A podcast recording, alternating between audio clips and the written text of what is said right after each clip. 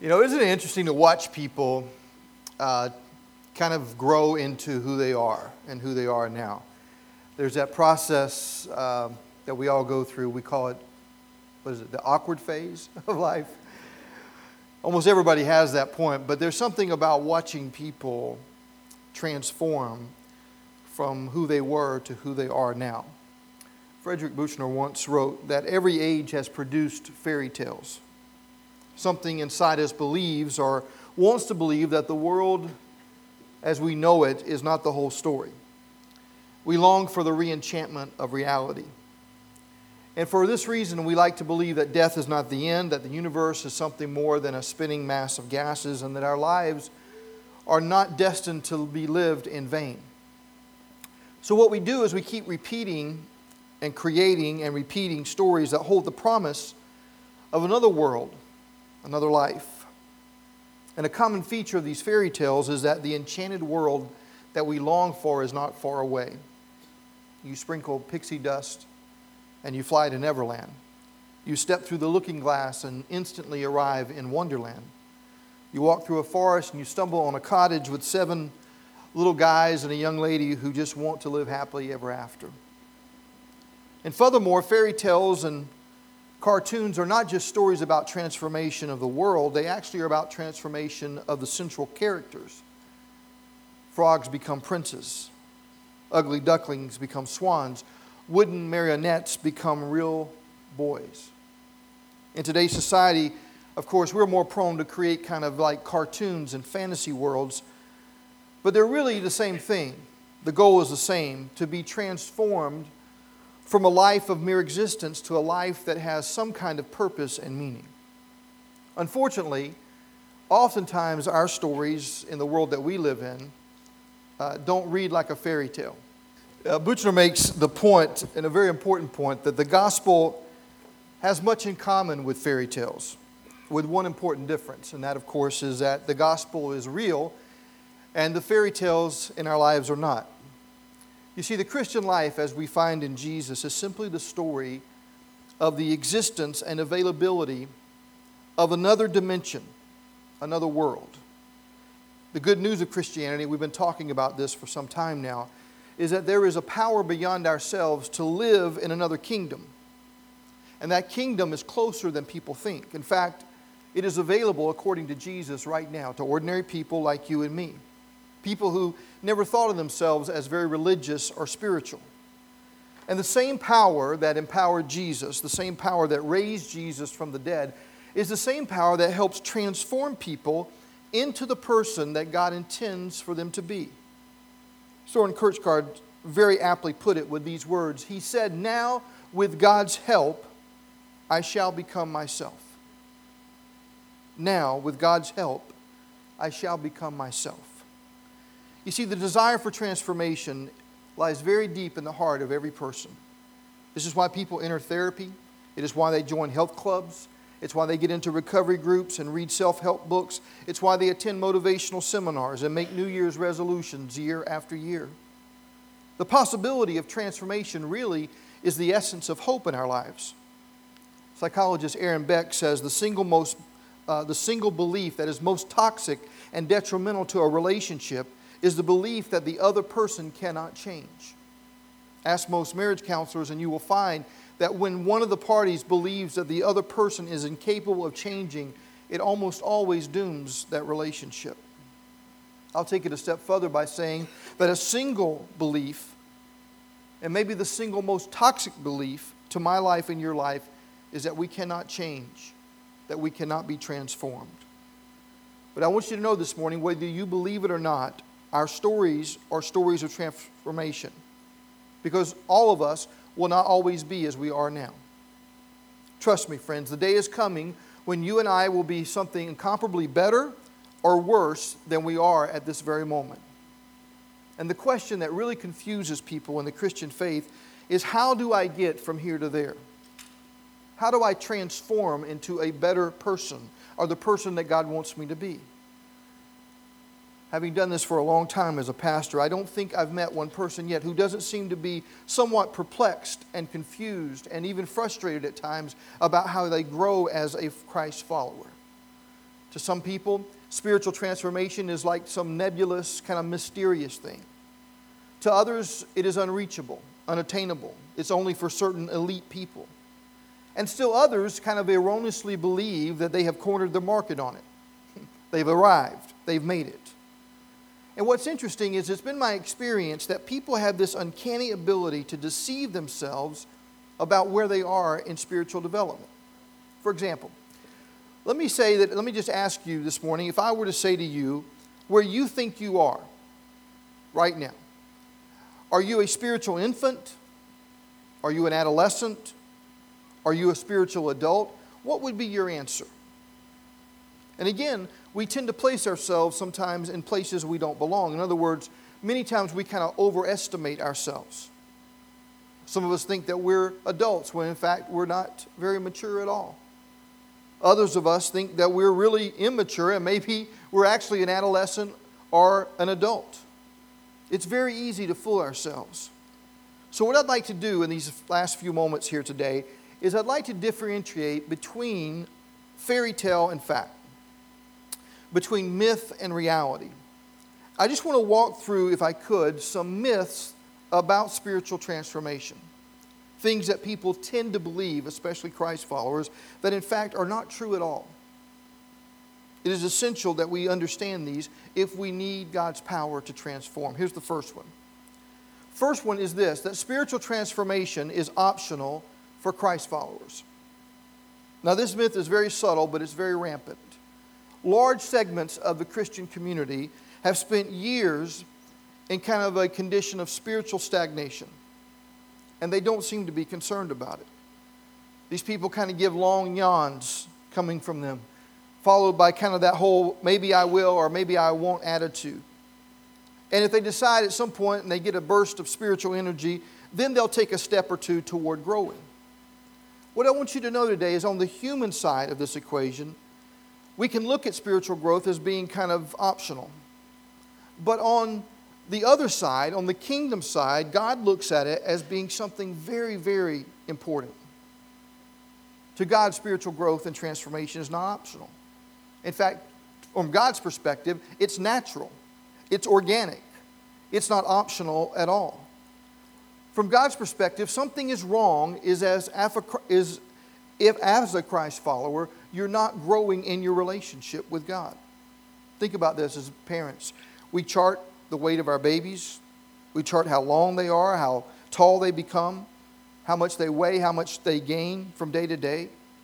And what I want you to know is God looks at his children and he looks at them and says, Are you growing? Are you moving toward Christ likeness? Paul wrote about this to a church at Corinth. It had a lot of brand new Christ followers, and this is what he says to them. He says, Dear brothers and sisters, when I was with you, I couldn't talk to you as I would to mature Christians. I had to talk as though you belonged to this world, as though you were infants in the Christian life. I had to feed you with milk and not with solid food because you couldn't handle anything stronger. And you still aren't ready, for you're still controlled by your sinful desires. You're jealous of one another and quarrel with each other. Doesn't that prove that you're controlled by your own desires. You're acting like people who don't belong to the Lord. What Paul is saying is when you first decide to follow Jesus, when you're born again, when you come into that relationship, it's understandable. You start out at infancy. Paul says, I, I taught you like you were infants, and it's understandable. I gave you spiritual milk. I cut you a lot of slack. That's what has to happen when you're young. It's understandable. But then he says, You should have grown up by now. You can't be a baby wearing diapers the rest of your life. You have to grow into adolescence and eventually into adulthood. And if you're still in spiritual infancy months and years down the road, something is wrong. Let me tell you one of the things that I think contributes to this, especially in the Christian walk. Too often, people think about their spiritual lives as just one more aspect of their existence and they kind of think of it separately from like their financial life and their recreational life and their vocational life and maybe even their family life. And periodically they will try to get their spiritual life together. And they'll try to be like more prayer time or more spiritual disciplines or going back to church, and it's kind of like the equivalent of going on a diet or trying to balance your budget. And what I want you to know is God looks at our life very differently than that. The term spiritual life is just really simply a way of referring to your life.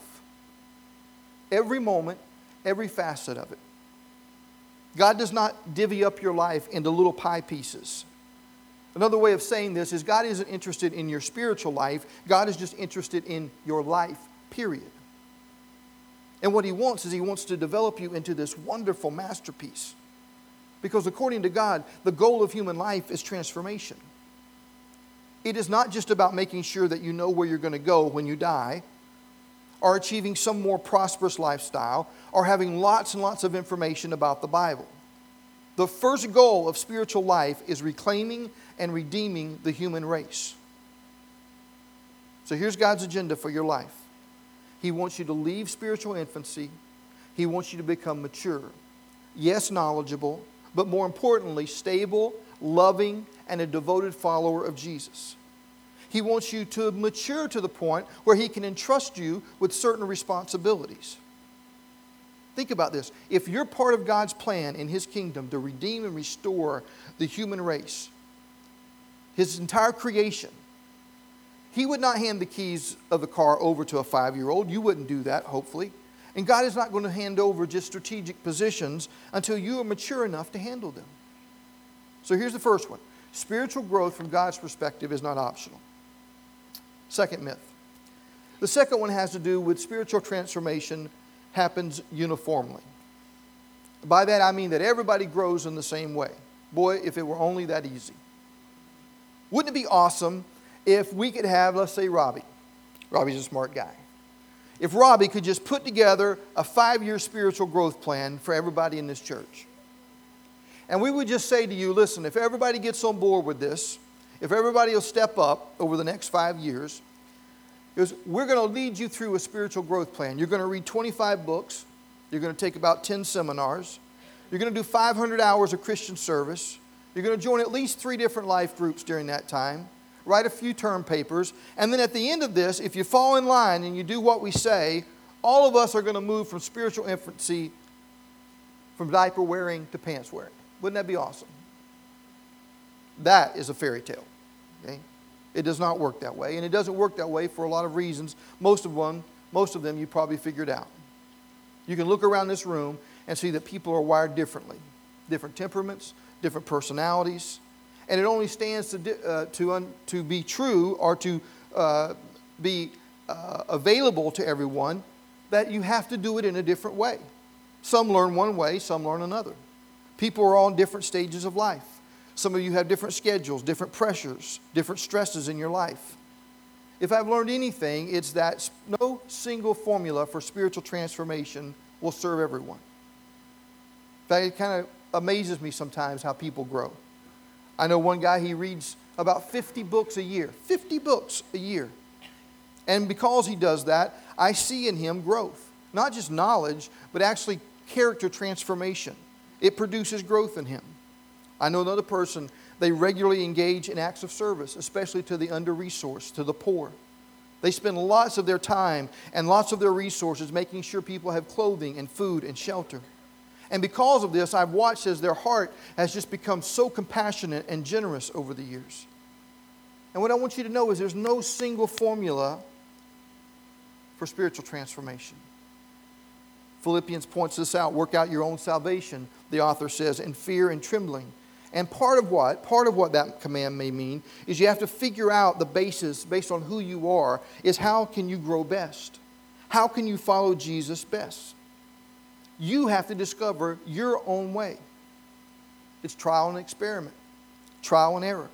Over a long period of time, you may find uh, it takes months, maybe even years, to really figure out what's the best combination. Some of you in this room, how many of you in this room like structure? You love structure. You kind of thrive on structure. I'm kind of a structured person. I tend to have a routine. But I've also learned that I can be so structured that I sometimes miss out on when God is trying to teach me something or when He says, hey, stop and just serve this person. So I have to be careful about too much structure. Others of you in this room get fired up and think you're going to become structured. And the truth of the matter is, is you can't even find your keys. and you say to yourself, I'm going to be structured. I'm going to get on a schedule. I'm going to do that every day of my life. And you know what? It sucks the living life out of you. You go on autopilot, it becomes mechanical. There's nothing to it. Here's my advice to you ditch it. Don't do it. If it doesn't serve you well, don't do it. Some of you are in this room today. Uh, you're a morning person. You do a lot of growing in the morning. Some of you don't even know that there is a morning, right? You're kind of night owls. You do growing at night. You do a lot of things that will help you at night. Find a time in the day when you function best and grow. Some of you have to determine in this room how much other people affect your growth. In other words, some of you grow really well in solitude, in isolation. You get to a place and sit down and you're studying or you're meditating or you're praying or you're reflecting and whatever that may be, listening to music, whatever it is, and you grow. Your heart becomes tender and pliable, and God does something in you. You get creative. Others of you, you get to a lonely place, you sit down, and the next thing you know, you're on your phone browsing the internet. You're up three times going to the refrigerator trying to, you know, find something to eat. You can't grow that way. You need other people in your life. You need to interact with them, bounce ideas off of them, pray with them, discover who you are while you're around other people. So here's my question to you, and I don't want to embarrass anyone, so don't raise your hand. But if I ask you, if I said, what are the patterns, the activities, the relationships, the disciplines that help you grow? Could you name any of them? So here's the, la- here's the last thing again. When it comes to spiritual transformation, it does not happen uniformly for everyone. Experiment, try, fail, try again. Find that combination that will let you move from spiritual infancy to adulthood. The third myth I want to talk about for a second is that spiritual transformation happens by focusing on external methods. Now, I personally believe that this third one is the kiss of death when it comes to growing as a Christ follower. Because the only thing worse than seeing spiritual transformation as optional and not pursuing it is that we end up pursuing it and changing in ways that leave us worse off than we were before. One author put it this way The great danger that arises when we don't experience authentic transformation is that we settle for pseudo transformation. We know that as Christians, we are called to come out and be separate, that our faith and spiritual commitment should make us different somehow.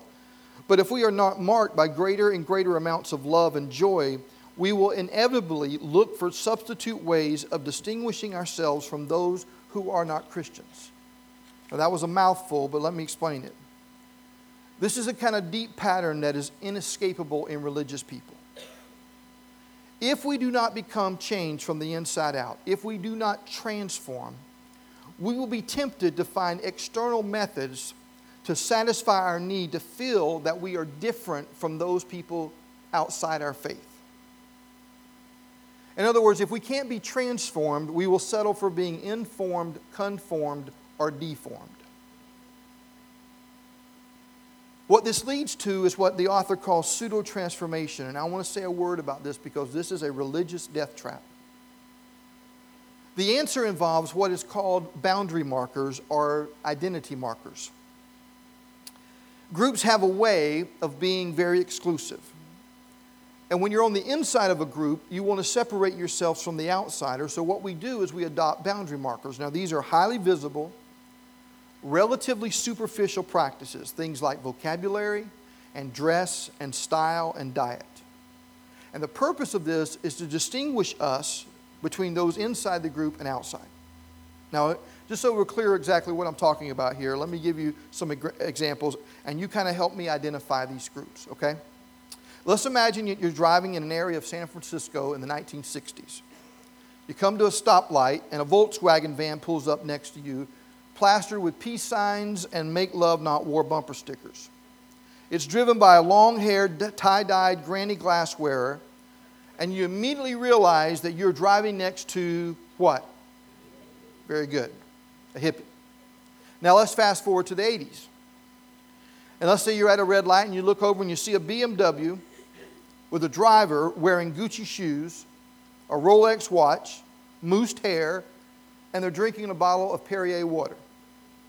Anybody can remember back to the 80s? Who are you now sitting beside? Very good, a yuppie. How about this one? You're sitting at a traffic light, and a rather gruff fellow pulls up, and he's on a Harley Davidson motorcycle. He's dressed completely in black leather. He's got a skin ornamentation on his arm that reads Mother, and a beverage of choice in his hand that is known for its great taste, less filling quality. And it dawns on you that you're now right next to what? A biker. Okay? One more. You're in Starbucks and you see a young guy ride up on his bike. And he walks in wearing a pair of skinny jeans, a t shirt they bought from a thrift store, and a pair of old school sneakers. They order an organic beverage and they begin posting to Instagram via their iPhone 6. And it occurs to you that you're now sitting next to what? Hipster. Or half of Oasis, whichever the case may be.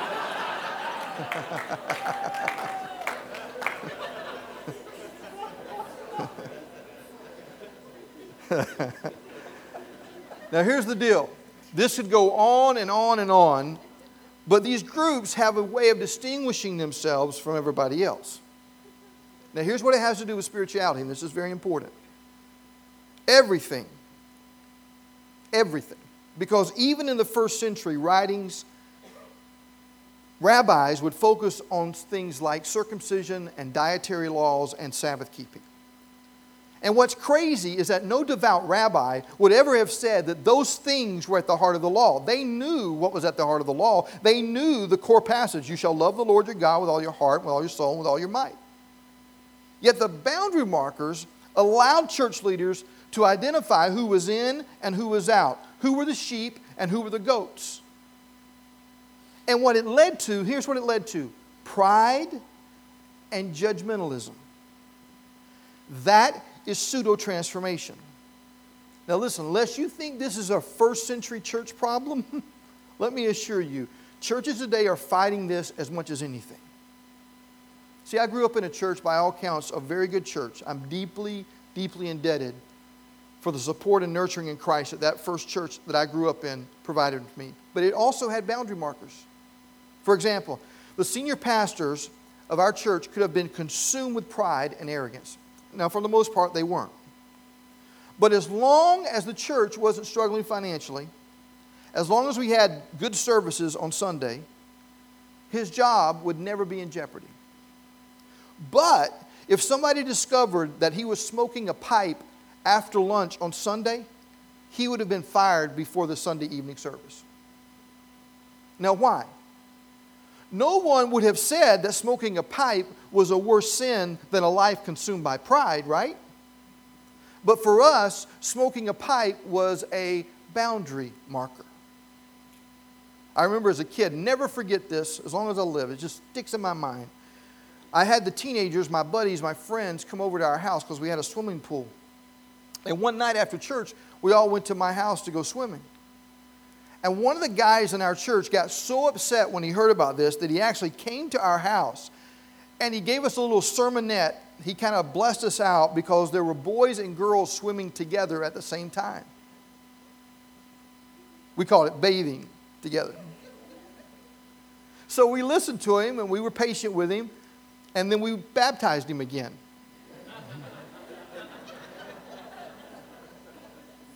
what was it? It was a boundary marker. I just read the other day about a religious institution again. They still have a rule against students performing jazz music. This has been in effect since the early 20th century. Listen, and no one will change this, even though they know it's a stupid rule. And the, and the students can listen to punk rock or heavy metal or rap, but Louis Armstrong and Kenny G are just off limits. Listen, you know what I'm talking about here. Whether you grew up Catholic, Protestant, or no church background at all, you know what I'm talking about here. And the point I want to make is that this approach to spiritual transformation is diametrically opposed to what Jesus lived and taught. Jesus brought a message that spoke to the deepest longings of the human heart to be transformed into new creatures. So instead of focusing on the boundary markers, Jesus focused on the center, the heart of spiritual life. He says, Do you love God and do you love other people who matter to God? This is why religious leaders fought with Jesus all the time. Things like circumcision and dietary laws and the Sabbath. And Jesus kept going back to the center, always to the center. He said, Keep moving to the center of what is the condition of your heart. See, Jesus, if you take the fairy tale analogy, wouldn't be concerned about what Alice was wearing as much as how she felt about herself when she peered into that looking glass. He wouldn't be concerned about the degree the dwarfs were vertically challenged as he would about the condition of old Grumpy's heart. He wouldn't be concerned about whether Pinocchio was wooden or real as much as he would for his propensity to lie all the time. Jesus is concerned about the external components of your life, friends, but he is woefully concerned about the condition of your heart. So he says, stay focused on the center. Here's the last one, and we'll close with this. Myth number four simply says this that spiritual growth, spiritual transformation is easy for some, but impossible for others. There's a lot of people who feel like spiritual transformation is just a walk in the park for some people, and for others, it's like walking on hot coals. I want to tell you, I don't think spiritual transformation is too hard for some people, but I think it can be hard. For those of you who have an easy time with it, just write a book, you'll sell a gazillion copies. Listen to how Paul talks about this. He says, It seems to be a fact of life that when I want to do what is right, I inevitably do what is wrong. I love God's law with all my heart, but there's another law at work within me that is at war with my mind. This law wins the fight and makes me a slave to the sin that is still within me. Oh, what a miserable person I am. Who will free me from the life that is dominated by sin? And what Paul is basically saying is there is a fight, there is a battle between the old value system in my life, the law of the jungle, and the new value system, the law of love, the law of the Lord. And Paul's saying it's not going to be easy. One of the reasons it's not easy is because there's a lot of people around us who aren't committed to it at all. Sometimes it may seem that way, but oftentimes we feel alone. Another reason is because it involves change. And I'm not talking about surface level, superficial kinds of change. I'm talking about change that is deep. It's the inner kind of change that requires you to let go of certain patterns. It's the kind of change that causes you to rethink lifelong values and tightly held convictions in your life. Spiritual transformation often requires leaps of faith, which makes the very timid among us very nervous. Sometimes spiritual transformation means you have to part with something that has too much of a grip on your soul, something that consistently occupies too much of your thought time, something that draws your attention and affection away from God. I want to tell you something. When you let go of something or someone you love in order to grow, it is agonizing. But I want you to know that as challenging as it is, it is not impossible. I want to say to you today don't get discouraged in this room.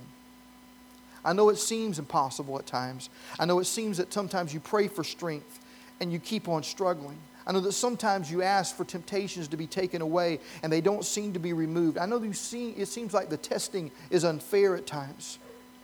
I know it seems like that God's standards are too high and that the expectations are unrealistic. And sometimes you feel like everyone around you is growing like a wildfire and you're the only one struggling.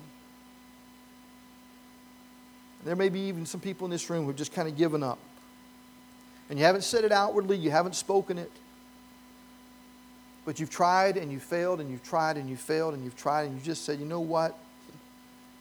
I'm not trying anymore. So you come to services and you say a few hurried prayers and you keep your clean, nose clean morally and you throw a few dollars in the offering box.